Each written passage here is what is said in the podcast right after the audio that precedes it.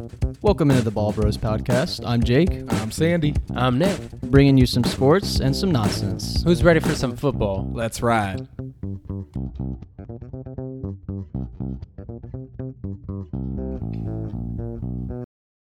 Welcome into the Ball Bros podcast, everybody. Week one is in the books. Week one, baby. Do Y'all we still excited? like fantasy? I love it. I love it. and I took two L's and I still love it. So.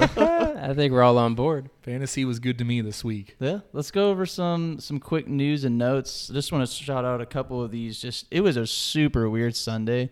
Bizarre. Like when it when the f- f- games first got started and um It you was know, cringy at first. Yeah, it was super cringe. Like all these teams that were losing that we didn't think should be, and then half of them do end up losing.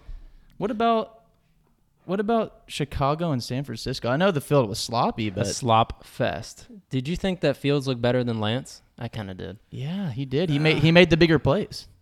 It, it's tough to gauge that right now. You know, I think the biggest excuse, and I know I'm making excuses here, the weather conditions were not ideal for any quarterback for that matter. Justin Fields just had a better game. He had that breakaway to Dante Pettis that made the game for them. Yep. I do like what I saw from Lance on the ground. 13 carries for 54 yards. That's going to be huge for the, for him Exactly. going forward. So If a running back gets 13 carries, you're going to be happy week one. And coming from a quarterback, right. You're ecstatic. And once the fields clear up, hopefully he makes some plays downfield. How about uh Indianapolis can't beat Houston? Matt Ryan they is tied him. Is Matt Disgusting. Ice? Is he what we thought he was going to be going in there? Week one, no, absolutely not. I thought he would. It almost would be a coming out party that he would come in. You know, maybe not you know four or five touchdowns or anything, but you know, I thought a solid three touchdown. Maybe if you get away with one turnover because it's week one, you know, that's you can live with that. Jonathan Taylor and Michael Pittman are going to be the Colts all season. And that's what we learned and saw on Sunday. I mean, Alec Pierce didn't step up. He had a drop in the end zone. So it's just going to hmm. be those two guys dominating for fantasy all year. Yeah, I mean, like you said, besides Pittman and, and Taylor, you know, Nyheim Hines had an okay. He had a serviceable game minus the fumble. Right. Um, but you know, I look down that chart, and when you're wide receiver two in this game is Ashton Dulin. Mm. Mm. There's and some they love issues Doolin. there. Yeah. They love him, but he's not talented enough to support Matt Ryan. You know, Matt Ryan is. Does he look better than Philip Rivers did when he was there? No. I don't think so. It's about the same. Right. Yeah, I mean, and I'll give credit to Houston. You know, I like we thought they were just gonna sit down and let the Colts run all over them. They, sh- didn't. They, They, should have won the tr- game. they should have. You know, so I mean, you could say, yeah, they choked away the win. Hmm. They did, but they didn't lose. And we tried to tell everybody about this game Philly versus Detroit. This was a great game for fantasy, 38 35. It hit every over imaginable. and I got the benefit of having Swift and AJ Brown on my team. So you better believe I was loving every second of it. I bet you were. Were you on red zone or did you just have this Lions game on? I did not have it on, and it was kind of disappointing. You know, I wish I had watched it more because it, like it's like you said, you know, we imagined it was going to be a high scoring game, and it lived up Right. to that. I think uh, Nick called DJ Chark for uh, anytime touchdown. Same. And Jamaal Williams, who somehow got two. He That's poached foul. two. The- uh, Yeah. Swift Poached literally him. could have had 40 points if they didn't poach the, the goal line issue is touches. that's, this is going to happen the rest of the year for Swift. Swift broke free and got the long, like seven or 60 eight plus yard. yard run, and then all for nothing because they're going to give it to Jamal for a one yard carry. Like that, I don't understand coaching decisions on that. It's because they love him. I mean, he has to be there for team chemistry, and if you're not going to give him any touches, then he doesn't want to be there. Well, so maybe they got to give him a little. Don't give him a touch on the one yard line after your main guy just got you 60 yards. He's That's tired. my only. Yeah, but that's my only. we're going to be happy with Swift 26 points from every week. You can't complain about not getting. I wasn't. couple I was never all offseason sold on Swift's running ability. Now I am. Yeah, 15 for real deal. 144. Absolutely. 15 carries. That's he looks like the real deal. hmm Another game we called that, and I think looking at it now, we might be right. Is Minnesota Green Bay? Yeah. We might. We called you know Green Bay not winning this division before the season started. I Mhm. we learned a lot from that. You know, and I think for the Vikings' sake, you obviously went to your strengths in Justin Jefferson. Early and often. The only that like, the only thing that I kind of wish had been different was maybe a little bit more utilization of the running backs. I can't really say that too much because Dalvin Cook did get 20 carries. Right. And then But- eight more for Mattison. Hmm. Yes, I mean they definitely utilized. I just don't think we got a ton of production out of them for that amount of carries. All of that came in the second half. The first quarter of the game, it was already over. Once Watson Right. dropped that touchdown on the hmm. first pass and Jefferson scored, you know, immediately, first drive, he was getting wide open. I mean, Kirk Cousins with a nonchalant 277 and 2. Yeah. Yeah, and I mean, this is this is a team that you know there's going to be question marks for Green Bay all season long. Now, is this offense? What are they going to do without Davante? Right. Um, not it's week one. Let's not overreact to any of these games. I don't think we are. But what Here- about what about this team, yeah. who I called finishing, not making the playoffs after being a one seed? Tennessee at home, losing Mhm. to the New York Football Giants in a in a year one head coach. Shout out Saquon Barkley. Saquon. I mean, Tennessee looked awful on offense. I mean, they look pedemic. Ryan Tannehill cannot get the job done. I mean, his stat line at the end of the day looks good, but it's because Dontrell Hilliard had three catches for 60 yards in both those scores. Right. Yeah. You know, Derrick Henry, you can kind of tell there's still a little bit of rust in there. You know, he he finished off the season last year. He looked all right. You know, I would have expected a little bit more from him. You know, and again, it, this is week one. I think it's 21 for sign. 82 is a good start. I think it's a good sign for the Titans, at least for the aspect of you don't have to rely only on Derrick Henry. You know he's going to still come out and do his thing. You know, one bad mm-hmm. week doesn't define him. I think the defense, if anything, is what scares me because, you know, Daniel Jones didn't go off or anything. You know, I'm not sitting here saying that Tennessee didn't have a good defensive game, but you let Saquon Barkley run all over you. You know, that's that's literally their offense. I mean, Saquon had what 194 total yards. Saquon is 100% back. Another guy we were right about all offseason. You Yep. said he could be the running back one overall. You know, I believe it. He's on every one of my fantasy teams. After week I, one, he is. I wanted him on every single team I had. Yeah. And early in the year, I was like, I'm gonna get him in the third round, and then he just kept rising. Mm-hmm. Because I mean, when it really comes down to it, you have a generational talent in a guy like Saquon. I mean, of course he's going to get all the work, and I love the embrace mm. between Saquon and Daboll at the end of the game after the two point conversion. I think they're going to play really hard this year, and I like mm. the Giants as a sleeper for maybe winning the NFC East. Yeah, Sterling Shepard gets one big bomb in Yeah. there, so we'll give him Yep, that. big bomb. I, it was good to see him, you know, active out there. I think they're going to need him to step up, especially if Wan'Dale happens to miss any time. You know, that receiving corp is just very depleted. So anything they can get from those guys is going to be huge. Yep, and this is also going a little bit back to Derrick, Derrick Henry talk. This is the time to go get him. Buy him low. Buy low. Speaking of some guys missing some times, uh, what are some of the big injuries that we had? We have concussions and hamstrings all around. Dak missing I mean, he- weeks, oh he, Oh, could my miss. goodness. He should. and he they should miss looked- two months. and they looked atrocious before he went out. So Exactly. that, I'm scared. I'm scared for that. On the contrary to that, yes, they didn't look great. I will say, up until that injury, there was one play in particular that stuck out to me about Dak that I really was disappointed that he did get injured on.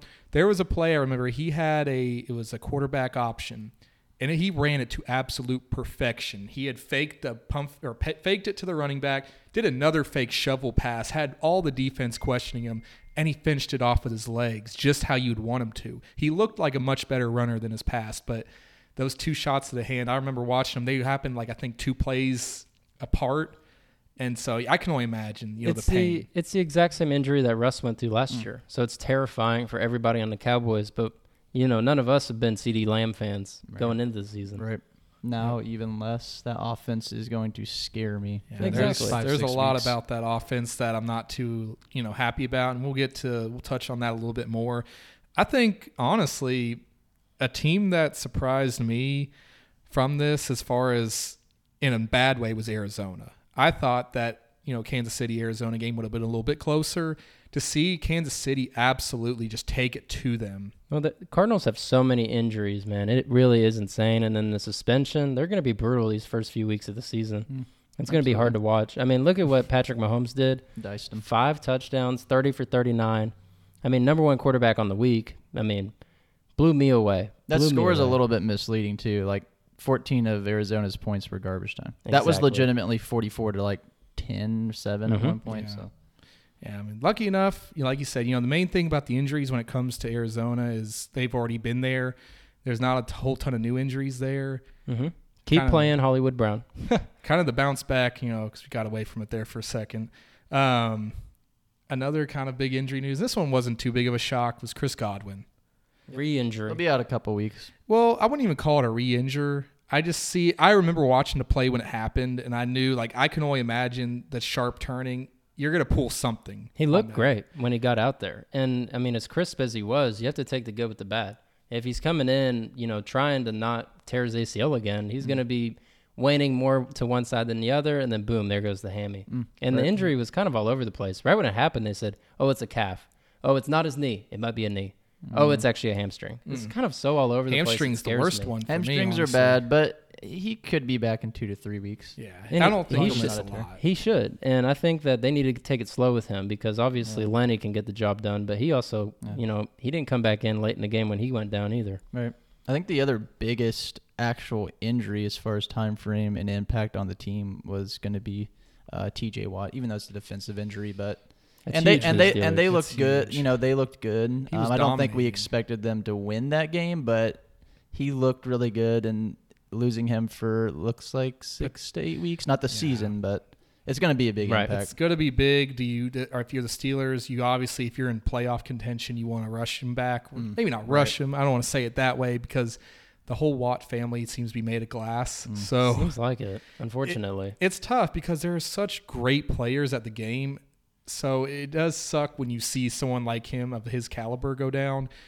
Um, but you know, we'll see how Pittsburgh reacts. I think their pass rush shouldn't lose a ton. Alex Highsmith stepped up big with three sacks in that game. right. Um, That was the most AFC North game I've ever seen in my life. honestly, if there's any questions I have, is it did that offensive line for Cincinnati improve as much as I was hoping they would? They it didn't look like it, but the stats showed they did incrementally, like Nick said. But it was just going up against one of the best pass rushes in the game. So. Yeah, I mean, no matter no matter what the Bengals were doing on offense, the Steelers had an answer for it on defense until very late in the game when Joe Burrow had to do Joe Burrow things, and even I mean, just to get him to the point where he did at the end of overtime, they should have won that game. Yeah, shoulda won it in regulation too. with but five turnovers. That's crazy. yeah, four interceptions blows me away, Mm. and he still had 18 points. Man. Foul. Uh, on the other side of the ball, you know, you also do have Tee Higgins as well with the concussion. He, you know, that's really disappointing because he got hit pretty early in the game. Right. So, you know, that game may have been completely different. You know, if he's healthy the whole game, I don't see Cincinnati having any issues beating Pittsburgh. You know, where he got, does go out and you kind of have to revert to, which they did run the ball a lot with Joe Mixon and and even Perine. Yeah. So they, they they kept it on the ground, and then when they needed the pass, you know, they looked for Chase and Hurst. This is one of the most encouraging Joe Mixon stat lines I've Yeah, ever seen. 27 ton of work. ca- carries, seven receptions. He's gonna see so much work if if he stays healthy, which is gonna be hard. He's gonna be Mhm. he's gonna be top five again. I tried I tried to say This, that. He didn't this even is his score a touchdown. season. Yeah, I mean this, This is, is the it. year that we, I'd be looking for next year, or the year after, to start probably trying to sell him because I don't know how much longer. Even at the end of this year, if you're playing dynasty, you could look. if you he's getting 27 carries a game, that's Yeah. brutal. Exactly. It's brutal. Do you guys want to talk about some uh, duds or studs? Should we start with the duds? I like getting them out of the way first. yeah. Yeah, why not? What's your first one, Sadie? For me, the first one I had, and this is kind of hits whole, you know, close to home, was Ezekiel Elliott. I think some of it comes down to where Dak did go out with the injury, but even prior to that, he just wasn't running the ball very effectively. And obviously, we know the Cowboys; they're trying to incorporate Tony Pollard as much as they can. Who looked terrible. And yeah, and t- and so that's what's scary, you know, for Zeke. I can't look at that as much as of a dud, but because of the fact he just was not effective whatsoever, it was discouraging, and especially for a guy that I got in the third round. You know, it's it's not a good situation. Yeah, he was below that 13 carry thresh- threshold, which you love. You love to see that in week one. That's a huge indicator for success throughout the season. But I mean, still 10 for 52. He was efficient when he, he did had have the ball. efficient work. One one of two for negative three rece- receiving yards. Yeah. So you know if he if he gets lucky and, and gets a touchdown, I just think like Cindy was saying, that's more of a testament to how bad that offense was. They didn't even get a Mhm. goal line look. So how is he going to score Yeah. a touchdown unless And- he rips off a huge run? And, And that's not now- happening. That's not happening against Tampa Bay and with Yeah. his physical And now you have Right. Cooper Rush playing quarterback. So how much are they gonna? How, how much is deep? Like, are the defense is gonna stack the box? And it's hard to like. Are you going to be able to bench Zeke in your mm. position? I mean, it's how do you It's do tough. that? You know, that was one thing. Like I said, you know, I took him pretty high, or at least I can't say I took him high. You know, third round, ninth pick. It But wasn't. still. It's a starting guy Yeah, that he you drafted. to be starting for you pretty And- much for everybody. But and this is a draft strategy. I think a lot of people should have used if they didn't get a very high end RB two or three.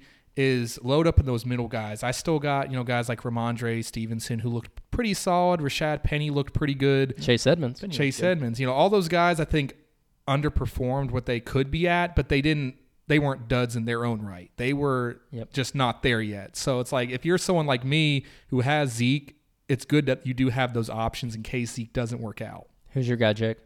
Yeah, my my first dud is gonna be Alvin Kamara. Who? Who, baby? This, and this was a guy I think I even predicted was going to finish RB one this week. Yeah, that was like all of our favorite starting running back of the week. So going up against Atlanta, Atlanta, 46 total yards. Exactly. I mean, he had Zero 12 touchdowns. touches. I mean, that's bizarre. He had almost the same kind of usage that Zeke had. Now, they did kind of say that Kamara was dealing with a little bit of an injury, like a rib issue, Hmm. I but heard about that. I mean, for Mark Ingram to go in and look as bad as he did too, they're going to have to use Kamara. So, Right. you know, it's a bad game for him, but he should bounce back. Yeah, I'm not I'm not as worried about him as Zeke. Let's put that out there. And Let's be always clear fuck about that. Taysom Hill, by the way. Yeah. I mean, Oh, he man, stole he- 81 rushing yards and a touchdown. Unbelievable. He's always going to do it. Taysom Hill is the fantasy enemy number one. Oh, absolutely. I mean, if there's anybody who's searching for a tight end, go ahead and pick up Taysom Hill and just play him there. Yep. What if he gets five value rushing attempts a game? He's going to be better than Irv Smith, Tyler Conklin, Cole Robert Tonyan. Yeah, I'd rather have Taysom Hill over any of those guys. Right. What Nick, about you, Nick? Yeah. What My first guy is going to be Mike Williams, and I love Mike Williams. I do too. It really hurts to say this after week one, but you know, and we're going to talk about Thursday night football later, so we're going to talk more about Mike Williams and the Keenan Allen injury. But two tar or four targets, two catches, ten yards. The only thing that's positive about Mike Williams' stat line is that he played 30, 93% of the snaps, which you know you're going to kind of get these games out of Mike Williams, so it's the Mm-hmm. it's their hit hit or miss trade off. Next week he'll probably have 35 points. And that's the thing going into this year. I thought, and it's only one week. I'm not going to harp on him too much. I thought he was going to take that step to be a Keenan Allen esque, where his floor was going to be eight to ten points a game. Yeah, you thought he was going to flirt thought- with consistency. Yeah, I thought he was, and, Yeah. and he fooled, he proved me wrong. but Absolutely not. He's too old to change. He's 27. that's true. It just it's that offense because you kind of run into that same issue that you have with the Chiefs. It's not saying that there's an unpredictable, you know, predictable nature of that, but when There you have a guy like Justin Herbert, he's very capable of getting the ball to the right guys at the right time, and that's what we'd seen in this game more than anything. When you look at a guy like Zander Hovarth, Hovat, Horvath, excuse yeah, their me, fullback. They love him. gets a dude. touchdown. you know? DeAndre Carter, who is that? and he looked phenomenal. He's 29 years old. He's five foot eight, and he Yeah. got three or four for 64 is, on a TD. is this all just a testament to how good Justin Herbert is? That he doesn't even need to hyper target his top guys. Yeah. That That's- he's that talented. That's what I'm saying. That's where he does make me feel really confident in Justin Herbert. It also makes me feel good. I like Gerald Everett was a guy that Yeah. stuck out on there. Everett we, looked we were talking Um, about Gerald Everett. I mhm. mean, three for four, and he got you that touchdown. Yep. So I mean, the Chargers offense, I agree. You know, Mike Williams didn't stand out, and they still win. He'll have his games, like you said, he'll go for over thirty, and but Yep. unfortunately, he's still at that point where he's still going to be out here getting you maybe only five or six or Who's a, who's another guy that got you in that range, Sandy? oh man, The sigh. The Amari sigh. Cooper. now, Amari Cooper, I'm blessed I don't have him on any of my fantasy teams this year. Last year, it was a story that kept repeating itself all Yeah. year. Unfortunate. You could never rely on him. You know, he could get you one week, maybe 15, and that's it. You Mhm. know, but the problem is his ceiling wasn't high enough. His floor was really low. And we're The- thinking going into this week, all right, Cleveland, you know, you're going to have to throw the ball to somebody. We're thinking, all right, you know, you're going to be the guy. You know, you're the best name on that offense as far as receiving core. You can Right. do this. He's the only one with credibility. Three for six, 17 I yards. mean, and I said this. I said I think he was one of my sleepers that I liked. That and the thing with Cooper is I think if he catches that 50 yard bomb, which he's going to do like every other week, and then the Right. other week's going to be this. It's going to be four points. Week two and week four, the Jets and Atlanta. You should play Amari Cooper. Watch those him for a deep ball. Yeah, now, Exactly. I one thing I will note out of that, he did have 83% of the snaps. yeah. Which is nice. Which he's going to. It, Peoples Jones saw 11 targets, which is kind of crazy. But Yeah, I really don't think that Brissett is the guy to get the job done. Mm-hmm. Like Brissett's consistency is going to hurt everybody except these two running backs. Yep. Yeah. Yep. absolutely. And Njoku was awful too. we should go ahead and toss One- that in. one- Njoku's one a guy catch. you really liked a lot, and that's still see Yeah. the, I still see the hype about him. You know, one week again, you know, we don't want to overreact to any of this. we don't want to underreact. 89% But- of the snaps for Njoku, mm. 48 for Harrison Bryant. And Harrison Bryant was better in terms of fantasy, but I don't think that's going to play out throughout the season. Just look for week two to be a little bit more on the upside for some of these guys that didn't break through this week. I see them having a little bit better. And then the same deal, you know, some guys that maybe overperformed this week should definitely see a drop off. Who's your next guy, Jake? Yeah, I'm going. And we spoke about him a little bit earlier. Derrick Henry. Um, we don't mind the 21 carries for 86 rushing yards, but Mhm. That's seven nice. 7.2 fantasy points. Yeah. That's pretty foul for, rough. for 21 attempts. He falls into that same boat as Zeke, where it's like if he gets the touchdowns, he's obviously going to look a lot better. And obviously, you know, we're talking about Derrick Henry. He is the rushing king, Hmm. so he does get a lot of yards. But if you don't get the touchdowns in there, he's like Nick Chubb as well. You know, Nick Chubb had over 140 Yeah, yards. that's and wild. and you're only looking at him with 15.3 That's, points. that is the most Nick Chubb stat line of all time. It really and is. that's kind of the most uh, that's kind of the most Derrick Henry stat line of all time. Yeah. Exactly. 21 carries for 82 yards and finishes with 7.2 points. And it didn't even feel like watching the game that he hit 82 yards. He was clobbering. this man for. Hilliard, and he had he was 0 of 1 on receptions. He only got one target. Hilliard poached two touchdowns and looked pretty good. Hilliard had how many? He had 18% of the snaps and scored 21 points. I mean, if you're going to have this Dontrell Hilliard problem, I mean, three catches, 60 yards, that's, I mean, those are yards that are taken away from Henry. Mm-hmm. That last year they were relying on him for at the beginning of the season. Yep. Yep. Sandy, who's your next one? Uh, my next one's Aaron Jones. That's perfect. And it's not a situation where I'm pulling the panic button, but Green Bay is going to need him. You know, when AJ Dillon did his part, we'll talk about him in a little bit, but Mhm. AJ, or excuse me, Aaron Jones, the other AJ, um, He's on a bad he- trend ever since week 10 of last year. it, and I don't understand it. You know, he's always seemed like the better fit for that offense, and you know, we all seen the the potential he has. You know, he's hit his, he's had a forty point game in his career at some point. He's finished as the running back two and five. And it's just when you look at him, he is an RB one for your team. You know, Mhm. arguably, you know, he probably, in my opinion, is more of an RB two. But to get only about, you know, to get only ten points, He should be an Is- RB two on your team because you probably got him in the second round. To or only get third. eight touches. But to, the, the five carries is concerning for 50 yards. So he averaged literally 10 yards a carry, and he did Oh, see yeah. he did see five targets. What was this more of a product of them trying to play catch up to the Vikings because they were down early? They were down super early. It probably is, but I look for. Isn't I this- think you could start both of them every week and feel pretty good about it. Because if this is as low as Aaron Jones does with five carries and 10 points, that's not a horrible thing. It's this just is absolutely his disappointing. floor. It's just disappointing because you expect him to be up there in the 14, 18 point range, Mhm. especially when you're struggling in the pass game. You think Aaron Rodgers would be doing a little bit more of these check down throws, running a little bit more through that because if they can't get it going on the deep balls, you got to start small. And Aaron Jones should be a guy that's getting, you know, more impactful that way. I just didn't see it this week. And not enough for me to warrant him having a bad, like a terrible, terrible week, but at least one that I was kind of underwhelmed. The by season trends for Aaron Jones target wise, is he going to hit 50 catches this year? Or should he get more? Because yesterday he had three receptions. So when it comes down to it, if he's going to get out out recepted and out carried, if, I don't know if I said any of that right, by I- I AJ get Dillon, then isn't that terrifying? This should have been the game where he gets 25 points and they're just Yeah. dinking and dunking it to him. you would think. Yeah, I'm I'm confident with starting both of them though from going on here on out. All right. Uh, Nick, Uh, my next guy is going to be DJ Moore. Mm. And I love DJ Moore in terms of uh, looking at his upside, an athlete that he is. I just acquired him in Dynasty because he's still young. And, you know, he's only ever had four touchdowns in a season. But then yesterday, Baker Mayfield looked like the worst quarterback in football that I've ever seen, or Sunday. And DJ Moore goes three for six for 40 yards.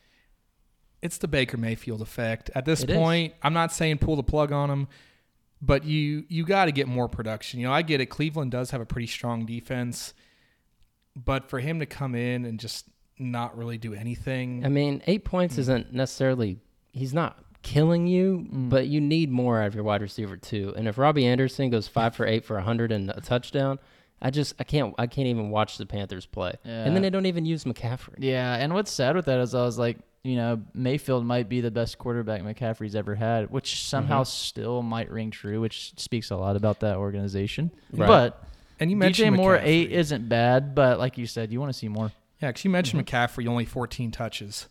Appalling. Yeah. That's unreal. That's You know, gotta change. Fully healthy, that you would never that that would be new. We would both, never talk both about that. of their best players on the team saw a combined 21 plays that were ran for them. Unbelievable. I mean, Pathetic. I want I threw up in my mouth. You know, literally just now I threw up in my mouth thinking about the fact that we're gonna have to watch Baker Mayfield all season. Next week, who do they play? The Giants. God, that's gonna be an might ugly lose game. that game. That's, gonna an be so ugly. game.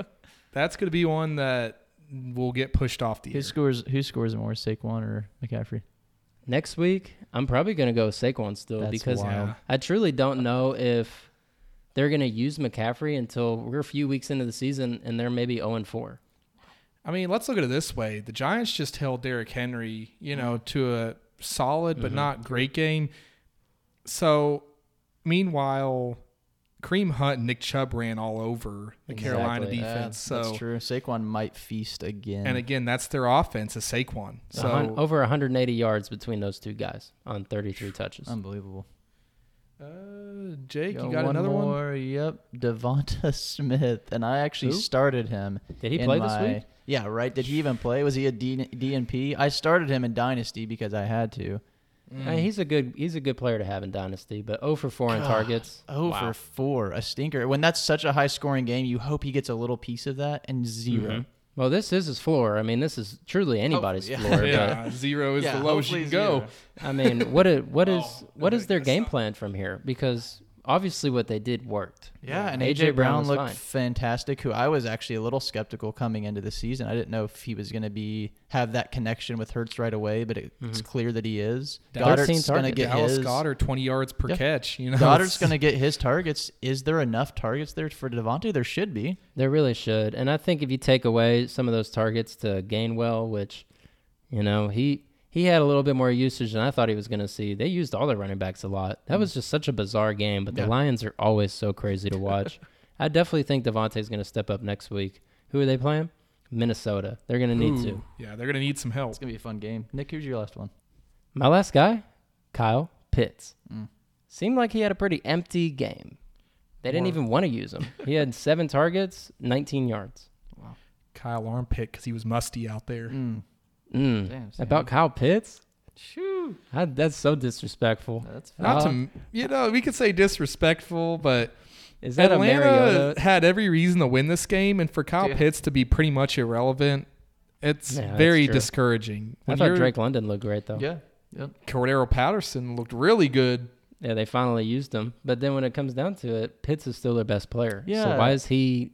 Why Not is he getting that not should, doing anything? That should be the guy that you look to for a security blanket, not a you know rookie Drake London yet. Like You he coulda might played, be good. You could have played the kicker above Pitts. Right. I mean, that's insanity. Yeah, no, I mean Kyle Pitts, he's a head scratcher because obviously he is, like you said, he's their best player. He's Mm-hmm. a physical specimen. He should be getting the ball twelve targets a game or more. You need to utilize him in the short gains. And, And down the field, he can you do could- both. Yeah, use him in the seam. You need to use him everywhere. You know, he needs to be your George Kittle type of weapon out there. And this is definitely not a bench Kyle Pitts thing. This is a, oh my God, I'm scared to death of Atlanta. And you know that Kyle Pitts isn't as safe as we all thought he was now. I mean, there is upside. He, like he did get seven targets, so maybe he catches a couple more of those for a touchdown, and you're Mhm. looking at he's like 12 points. You're not as mad. or he can get a, a breakaway because we Yeah. know he's talented enough Yep. and at least get, you know, a game with 100 yards. If he's just like he was last year, but you give him four touchdowns, he'll be great. I think this is more uh, the concerning Marcus Mariota, 20 of 33, 12 carries for 72 yards. He's going to poach some goal line work, and Yeah. that's going to hurt Pitts. And a lot of those Yeah. times where he was running, he was scrambling. You know, those were uh, pass plays that could have gone to Pitts, but Mariota took the yards instead. Right. Yeah, Kyle Pitts, be on the lookout. I still believe in him. We all do. They're gonna have to use him a lot. It's, he's gonna have to earn his money. Um, you know, but yeah, I agree. It's not a situation where you ever want to sit him or even fade him, but because he is gonna be, he has that potential every week to go off. I think we should talk about studs and might as well just stay in the same game. So I'm going to go ahead and go over to Jake here. Who's your guy? Yeah, so same game, Cordarrelle Patterson. Exactly. 22 for 120, three catches, 16 yards. Unbelievable. And I Workhorse. Yeah, I mean, this dude like we, he did it last year. I picked him up off of waiver. I remember, and he carried me for half the year. And I Mhm. didn't think. I thought we all thought he was going to st- take a step back. He's getting a little bit older. Maybe not see as many carries. Right. They're gonna they are going to run him until he gets injured. They're gonna they're gonna have to use him because He's disposable. who else is running the ball for him? He's disposable. He's older. He's going to be the guy that you want leading that offense for this type of year. You know it's going to be a tough year for you. You're worried about just getting these younger guys going, but in the meantime, you're they're going to use the heck out of Cordarrelle Patterson. And it's hard to looking at his slate for the rest of the year. It's hard to look at it and say like, are there any games where I'd really want to bench him? Next week would be the top the top week, and that's against the Rams, and I'm definitely not going to bench him yet. Yeah, it's like, and like Sandy was saying, like he's such a perfect player for that system because he he's not costing them a lot of money. He's older. He probably won't re-sign another contract at this point, and he's doing a, a serviceable enough job for them. He's a three down back. Yeah, like he's one of those guys that even if he's got minor injuries, he's going to be out there because he's got they. Not saying he's got nothing to lose, but he is at that stage in football He where does it's not. like you know you know you're at the end of the road's coming. Mm-hmm. So don't miss time for the min for the little things. Like, what if you put him on the Rams? As we said, the matchup's coming. Like, what if they just traded for Crodell for like something super cheap and just see what he can do on on that better of a team? I'd say if he was on the Rams, we would be looking at him as a low end or high end RB two, low end Mhm. RB one, solely because of the fact that he can catch passes too. Mhm. Five targets is beautiful. It's Unreal. five targets a game and 15 carries. That's going to be nice. Unbelievable. Sandy, who's your first guy? Uh, my first guy is Curtis Samuel. A surprise.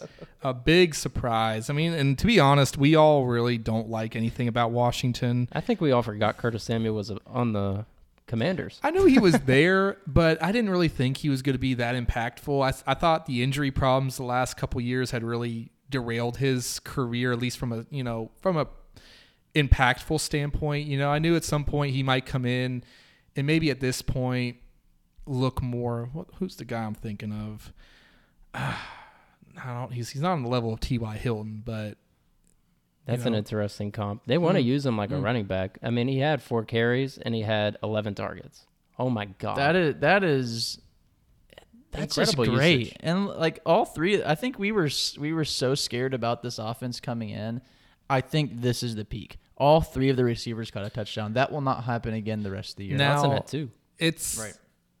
Let's let's hold ourselves for a second though, because this was against Jacksonville. yeah, We're talking about the Jacksonville Jaguars. This game was on nobody's schedule to watch, And Carson Wentz looked phenomenal. Which that's Antonio Gibson something. looked phenomenal. yeah. This James whole Robinson. offense is like kind of kind of popped off, and I think that's going to be Wentz the whole year. He's going to get three touchdowns and two interceptions. He's going to get four touchdowns and four interceptions one game. The problem is, like I just said, it's Washington, and they played the Jacksonville Jaguars. They play Detroit next week. Another high scoring Yeah, game. so why not again next week? I'm starting Curtis Samuel Yeah. next week if I need somebody in the flex. Yep. My thing is when they get to a tough matchup, and I'm talking more on like a tougher defense, you know, because I will I will give some shout. I think week four that Dallas defense that'll be a little bit tougher for them. I don't know. I don't know about that. I think Dallas looked pretty solid on defense. I think looking at that game, kind of the touch away is I think the We bring the first Tampa Bay. the first game I look at the Commanders and I'm scared of the defense they have to play for the fantasy options. Not in terms of if the Commanders are going to win, but just for Mm. fantasy, probably week 8 against Indianapolis. Everything before that, it's either going to be high scoring or it's Chicago. I mean, in Chicago, let's not discount that game yesterday. They looked pretty or against the Rams. They did win, so I'll give them that. Shout out to Rohan, but you mean uh, Niners. Yeah, who they who did I say? The Rams? Yeah, Oh god no. god no. yeah, that was a gross game, but yeah, no. Washington, I'm gonna hold my breath on them. Curtis Samuel, he was a big surprise this week. I don't know if that's gonna happen on a consistent basis. That could just be a you know one hit wonder. You know, so I'm not at all encouraging to just go all out for Curtis Samuel, but you know he's definitely worth a pickup and worth a start in your flex if you're you know short on that type of position. But yeah, big surprise this week. And I'm going to try to save a little time with Kareem Hunt here because we already talked about the Browns a little bit. He's going to get used. He only had, what, 15 touches, four catches, 11 carries, finishes at 23 points, two touchdowns. Yep, he's exactly what we thought and what we hoped he would be. Yep. We've been saying it all year. Like, just please pick him up in the eighth round and, and start him in your flex. You're guaranteed at least an RB2, and it's not always going to be pretty. And you don't like seeing him get out carried so heavily by Chubb, but they can both get the job done. It's what's going to happen because at the end of the day, Kareem Hunt has more of the receiving upside, so he's always going to have that impact available. and you know he'll get enough carries to, to you know keep it sustainable. You know, two touchdowns a week, obviously, maybe not, but you can count on him to get you at least one normally on a pretty consistent basis. Exactly. They'll scheme him up for it. Who's your next guy, Jake? Yeah, going back to the Washington Jacksonville game, James Robinson, Unreal. 20 fantasy points, 66 rushing yards, a receiving touchdown, and a rushing yard. He looked great. Who saw like? And I think I said set him. I think we were talking about the Achilles, you know, injured running back. So I was confident in saying that. I don't think I was wrong in saying that, but he proved me wrong, and good for him. I'd be scared to start him next week against Indianapolis, mm. but beyond that, Yeah. I mean, the Chargers, are, he's going to be okay. Josh Jacobs looked fine against them. Philadelphia, Houston, and then he has New York coming up after that pretty soon. So I think Robinson's a safe guy. I mean, I think he's safe enough as a flex, but what does scare me, 11 carries, one catch, and the two touchdowns. That's I think the same room as Kareem Hunt. I think Kareem Hunt's average ceiling is going to be higher. James Robinson really benefited off the two touchdowns. Yeah, and to your point, one reception is a little scary, and how efficient ETN looked, which we thought he was going to be the guy. He did have a fumble, but Right. I think maybe towards the end of the year we start kind of seeing ETN hope hopefully take over that backfield a little bit. Between those last two guys, who would you start rest of season? Robinson or Hunt? Hunt. Hunt. Hunt. I'm glad we're going to agree. Who's the next guy? Uh, it's yours. Christian Kirk? We're going to keep talking Yeah, about the let- Jacksonville I game? mean, yeah, we can't, just- we can't get just- enough of this game right now. It was the would've weirdest thought? game because of the fact that every guy that we had imagined, you know, Christian Kirk's, I think, one of the few guys that I did like. Yeah. But out Oh, of yeah. all the others that we've mentioned, he is unlike the others. I thought he looked phenomenal too, and I thought him and Trevor Lawrence. Every time I was watching Red Zone, every time it flipped to the Jags game, those guys were chit chatting. You know No what's funny what. about his scoreline? Twelve He's targets. he scored 17 points. He only caught half the balls thrown his way. Oh, That's scary. So if he catches a, you know, if he sees 12 targets a game and he catches seven or eight every game, Or man, more, yeah. he's I'm- going to be safe. I'm sticking to my prediction about him. I said he'd be wide receiver, top 20. And I think just based off of this, and based off the mm-hmm. target share, and like you said, based off the fact that he catches only half of those and still puts up 117 yards, you got to feel pretty good about him. He's the kind of guy, and I know I'm thinking way ahead here. Week 16, 17, Jets, Texans. Wow. Wow. Go ahead and win championship Christian Kirk. Who's the next guy? Uh, my next guy on here is Michael Thomas. Good old MT is back. Slant boys back, baby. He's back, eh, but it does scare me because just like the last couple guys we've mentioned, the touchdowns. He gets two touchdown catches. He only has five catches total. So, you know, he was being used, but is that going to be sustainable? They were super purposeful touchdowns. I mean, both Yeah. of those plays were borderline the exact same. When they needed the score, who'd they go to? I think it's going to be sustainable. I'm not not two touchdowns every game, but I think he's going to score, you know, 12 is his floor like every game from here on out. I'd say 15 is a score. Eight targets is good for him week Yeah, one. that's what I'm that was saying. Like, awesome. I didn't even feel confident in starting him because I didn't know how healthy he was. But man, they look like they are purposely trying to get him the ball. And with how volatile, you know, Jameis is going to be, Mm-hmm.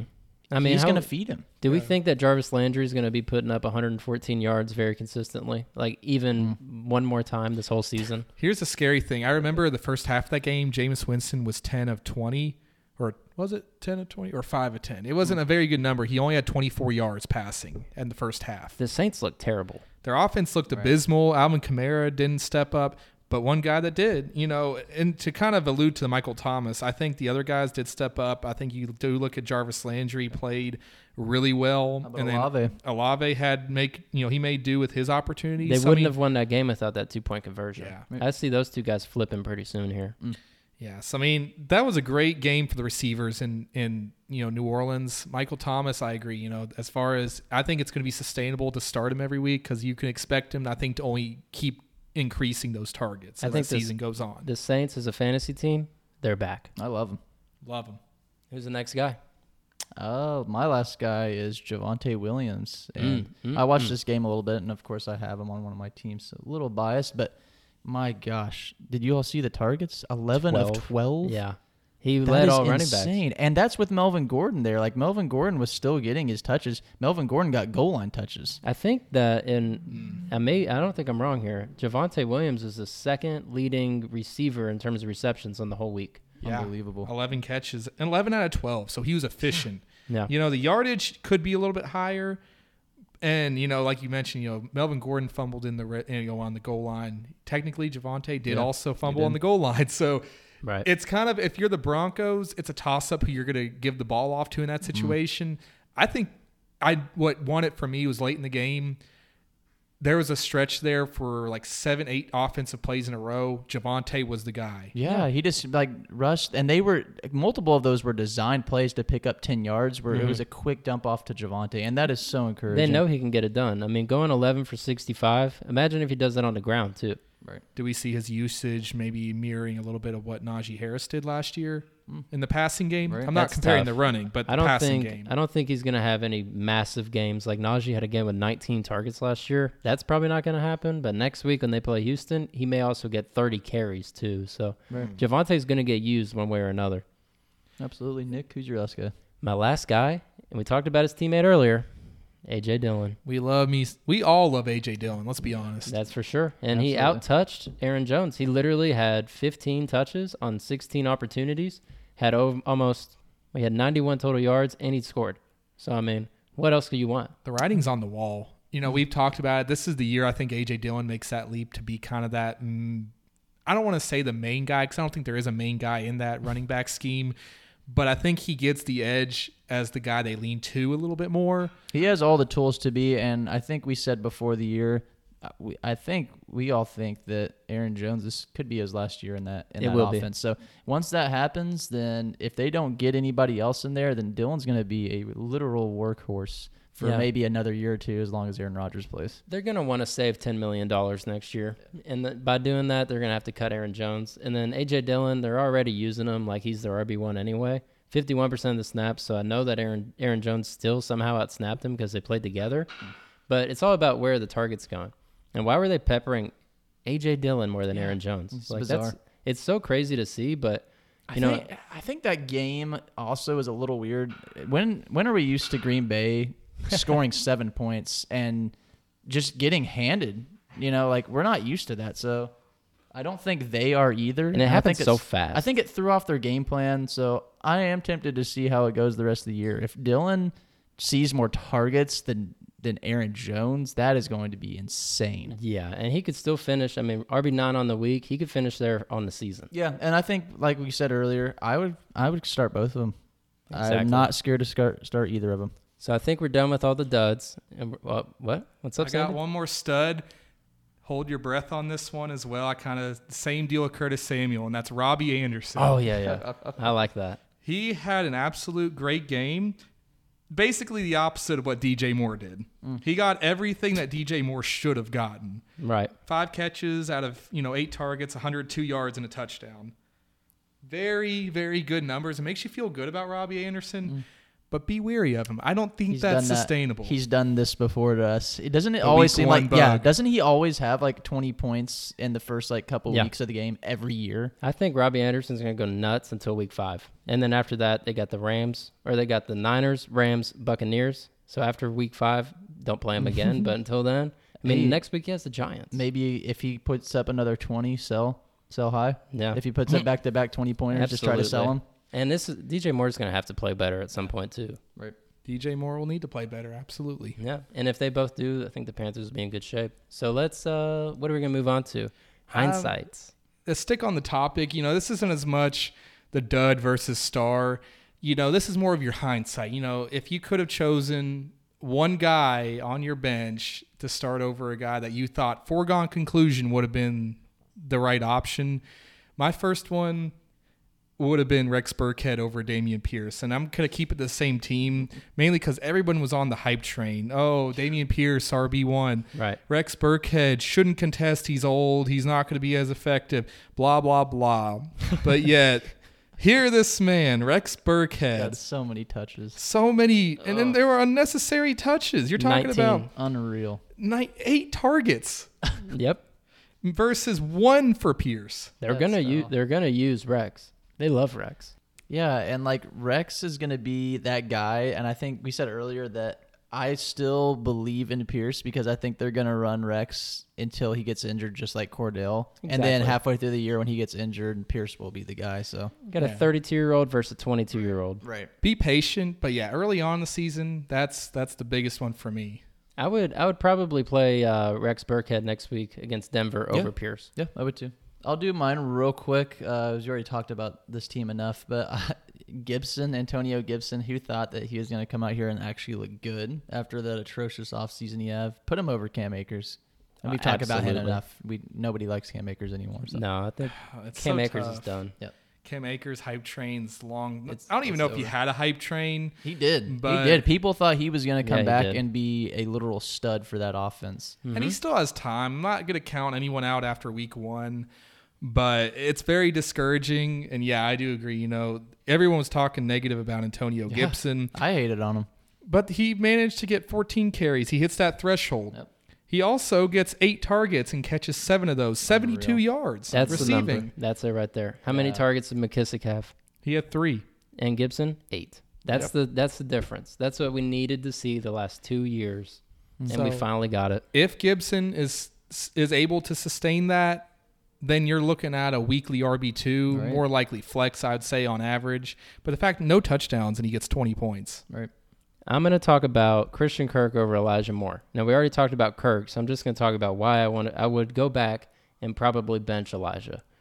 You Joe love Flacco. Elijah. Why did I Joe believe in Joe Flacco? Dynasty Elijah Moore all the way. Right. Redraft, he's just not going to be consistent enough. The mm-hmm. Jets won't be consistent enough. No, and you bring it up about Joe Flacco. You know, in the one game that he played last year, Elijah against Miami had a huge game. exactly. He so had you had every 150 reason to believe, like, oh, he could be that guy. Now it just was unfortunate because Well, they they didn't do well at all. Baltimore at- just played better. there was 19 targets to the running backs. That's what Joe Flacco's all about. So that's what we're going to see the next few weeks. Michael Carter, Breece Hall. Which is, uh, you know, that's actually a good thing for them. We really didn't even kind of an afterthought for both of those guys. I kind of, Mhm. it's kind of weird to see the other receivers too, like Corey Davis, who, like, Right. I haven't heard his name in years. That And was then a that was a Garrett shocker. Davis actually played in one or two receiver sets with Moore, and he actually got what looks like more routes run. Mm. He ran. He was 68 percent of the time he was on the field. Moore was 89. But at the same time, Corey Davis, when he was out there, he was getting targeted more. Yeah, I mean Garrett Wilson saw eight targets as a true rookie. A lot coming in, of- so. Only saw 49% of the snaps, which when I say only compared to those guys who've Right. been in that system, that's about what you'd expect. The beginning of the game was Berrios, and then right after Berrios did his five for 37, they said, "All right, get Garrett Wilson in the game." Mm, right. you guys want to talk about Thursday night football, or what we yes, got? sir. This is just a huge Oh, game. probably, it. probably the best. This is, might be the best Thursday night football game of the whole year. I love that it's this early because Thursday night football to me is just not always exciting, especially if you do have two bad, ma- you know, a bad matchup.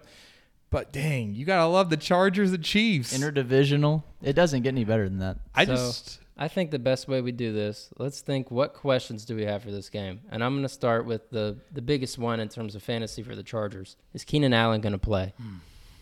Because that affects Mike Williams, it affects Herbert, and it really affects Ekeler, I think, more than anybody Do we else. know what the official report? Diagnosis. Yeah, diagnoses. Well, they got him on here.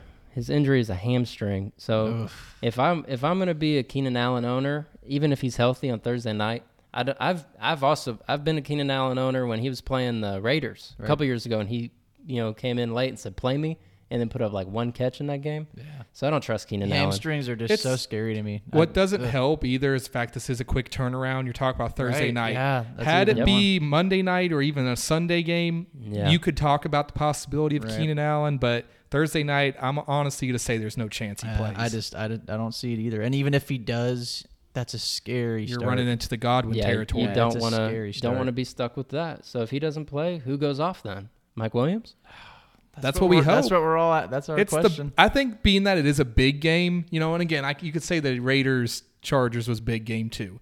This is the Chiefs Chargers. This is bigger. This Yeah. is the who's going to win the division. The Chiefs' game. defense also should not be as good as the Raiders. The Raiders had Hobbs, which was blanketing Williams for a while after Mhm. Keenan Allen left, which definitely hurt him. Um, so that that should be a high-scoring game. So hopefully Mike Williams t- breaks off. Like I'm calling right now, Mike Williams, 60-yard bomb. He gets Oh. one I'm- big I'm bomb. thinking I he catches one but big bomb, 60-yarder, and he's fine for your I team. to honestly to look at this game though, I'm going to say the opposite. I don't think it's going to be as high scoring as what we uh, even hoped that the Cardinals Chiefs would have been. The Chargers 66 defense looked points really combined. good. Khalil Mack out here at his debut, three sacks for the Chargers. He's going to be, you know, giving Patty Mahomes some issues all night, and I think it's going to take one of those three receivers to step up for the Chiefs to really win this game. Okay, let me ask you this: over under 54 and a half. Gosh, I took the over for the Rams, and oh my gosh, I'm gonna go the over on this one. I'm going to over solely because of Mahomes, and I think Herbert might I- catch up late. I like the over this week. I think this is the better game for that. If Keenan Allen, in fact, doesn't play, that's the only thing I think that would deter me from saying the over. Mm. But I'm right going now, the I'm going under over. just because the Raiders and Chargers game was like 40. It was 19 to 40 24. So yeah, yeah, 40 in the 40ish. So, uh, yeah, I'm gonna go the under. I think the Chargers defense is really good. I think my big question is going to be if Clyde Edwards Helaire can even come close to sustaining what he did. You know, we look at him only seven attempts rushing last, you know, this week, 42 yards. It was the passing game. He has three catches, 32 yards. He got lucky with the touchdowns. He's Yeah. in that same boat that we got Kareem Hunt, that we have. Who was the other guy we mentioned? James Robinson. James those are the Robinson. two touchdowns. And Cr- and Clyde Edwards Helaire, out of those other guys, none of us really liked him. No, We I, I asked don't. earlier about Hunt Robinson. Would you start Edwards Helaire, Robinson, or Hunt? Hunt still. How would you Still rank those guys? Kiss Mary Kill. I look at right this. now. Right now, I think Hunt Robinson, Clyde. Right now, Exactly. Yeah. Clyde should see his snap percentage increase. He only played 39%. that's Because they're blowing him out. And Exactly. Pacheco, Pacheco That's what I'm looks saying. great. You know, I, I think this week because it'll be a little bit closer, his snap count will increase, but will his production? That's the biggest question. It, has I got to have. come down. You can't sustain two catches, you know, only 30 yards and two catches for touchdowns and score 20 points. So, if you have Clyde, this is the time to sell. yeah, absolutely. And if he does happen to go off, sell high. Right. Yeah, and this could be the kind of game where we see the Chiefs and Mahomes uh, throw the ball a couple more times to Clyde in the red zone. So if he finishes next week inside the top five again, go ahead and try to shoot your shot for somebody like a Najee Harris for a later in the season value, who you can guarantee will get all those touches, and while his value is super low. Right. I think my my biggest burning question is, um, do you, who are we going to see, hopefully solidify themselves as the number two offensive target in this Chiefs offense? Obviously, outside of Kelce. I still don't think we see it. And, Yeah, I and mean- Patty Mahomes told us that, and I mentioned that earlier in the week. I said he said Patty Mahomes said there is going to be no wide receiver one. Yeah, and unfortunately, I don't think it is going to be Juju either. I, mean, six of eight for seventy nine, two fumbles. That's brutal. Valdes Scantling four of four, Mecole Hardman three of six. Is that we're, we're going to see the whole year? They all get six targets a game. It's going to be like if you had your a blindfold on and you're throwing darts at a board. I mean, you just really got to shoot your shot. But the safest out of all of them is going to be Juju. I'm just waiting on later in the season for Sky Moore, who didn't really play much. He had one catch for 30 Yeah, what a yards. bum. Exactly. What if by the end of the year he takes over Valdes and Mecole Hardman's role? But until that happens, I mean, you can't rely on any Chiefs except for Kelce. Right. No. But I do think out of this next week, if I got to pick one guy, you know, I like Juju a lot this past week. I think he actually does come out. I like you see, you mentioned the two fumbles, the one lost. I don't think he fumbles it next week or No way. Thursday night. Hopefully not. and I do see him getting a touchdown. You know, will he make himself go off for over 20? Probably not, but I think Juju will be I I'd, I gave him the over. I think it was what did I say? 14 and a half going in this. So I was wrong. Yeah. I'll hold my L on this, but I'm going to hold I'm going to hold true to that same number. I think he's going to get He over would have been. 14 He and would have been there without the fumbles. Right. Yeah. Now, in this game, between Josh Palmer or Juju, who are you starting? I think that is like an almost insulting question to Juju. I'm gonna say Juju as well. I'm gonna go Josh Palmer. Mm. I love you say it's it's It's insulting, but then you go with him. I'm serious. I mean, Palmer really didn't do a ton, even with Keenan Allen out, though. Last year is the only reason why I'm saying uh, Josh Palmer. I like Palmer. I, I'm actually a believer in him, but yeah, I like Josh Palmer. he had that game with five for 66. That one time that he played 87% of snaps, and then we played 97% of snaps. He was five for 43. So I think you're going to be guaranteed at least six to eight targets. And this is a guy I'm calling for a touchdown. I I agree.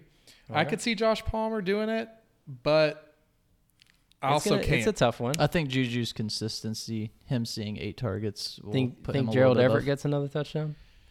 I could see that Yeah. as well. Because Yep. Again, like you know, Everett Justin Everett. Herbert's that wild card. He's going to throw it to whoever's there. And Gerald Everett, being that he is the number one tight end option, he does find himself open a lot. I hate looking at Gerald Everett's game log and also seeing that Jake owns him, and his next games are KC, Jacksonville, Houston, Cleveland. I mean, Denver was awful last night against tight ends. Mm. This is going to be one of those things.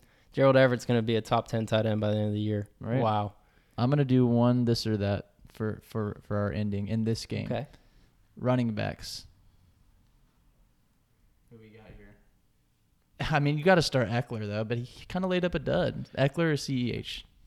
Ooh, You still believe in Ekeler? Ekeler, Yeah. absolutely, no question. I'll go Ekeler for this game for sure. Yeah. I think you still have to start him. Who gets Ekeler. more rushing yards between those two guys? Ekeler. That's tough. That's tough, isn't it? Yeah, that is a little bit tougher. This is going to be one of those games I think they're going to balance it out for Clyde, and Ekeler might have to fill in that Keenan Allen role more. catch a little more passes. Yep. And then they're going to somehow give Sony Michel 10 carries. Ooh, Egregious. Yeah, he had seven last week for 12 yards. Isn't that disgusting? Free Ekeler. This man Ekeler needs to just be given the reins. You know, he's in that same boat. I wish that Cordarrelle Patterson. You know, if Cordell Patterson had the talent that Ekeler has, but Mhm. You know, same deal. It's like he's getting up there. He needs to be able to just let the reins loose, let him just go to work. You That's got right. a young QB, you got talent at the receiving end. You have one of the best running backs in the league. Use him. Mm. And they paid him too, so they definitely should, and they will. You think that'll be it for today's episode, guys? Absolutely. I think so. Let's look Super forward to excited. Thursday night. Yep, we're super excited for this for this season to get started off. I'm still ready for for week two. Hopefully, I can get in the dub column. Think about how much has changed since we did our last Thursday night preview. All right. Yep. Wow. It's a whole different world. That's the best part about the NFL season being around, and now we're really just getting into the groove of it, baby. Thanks for listening in today. Check us out on our socials at the Ball Bros Podcast. Let's ride.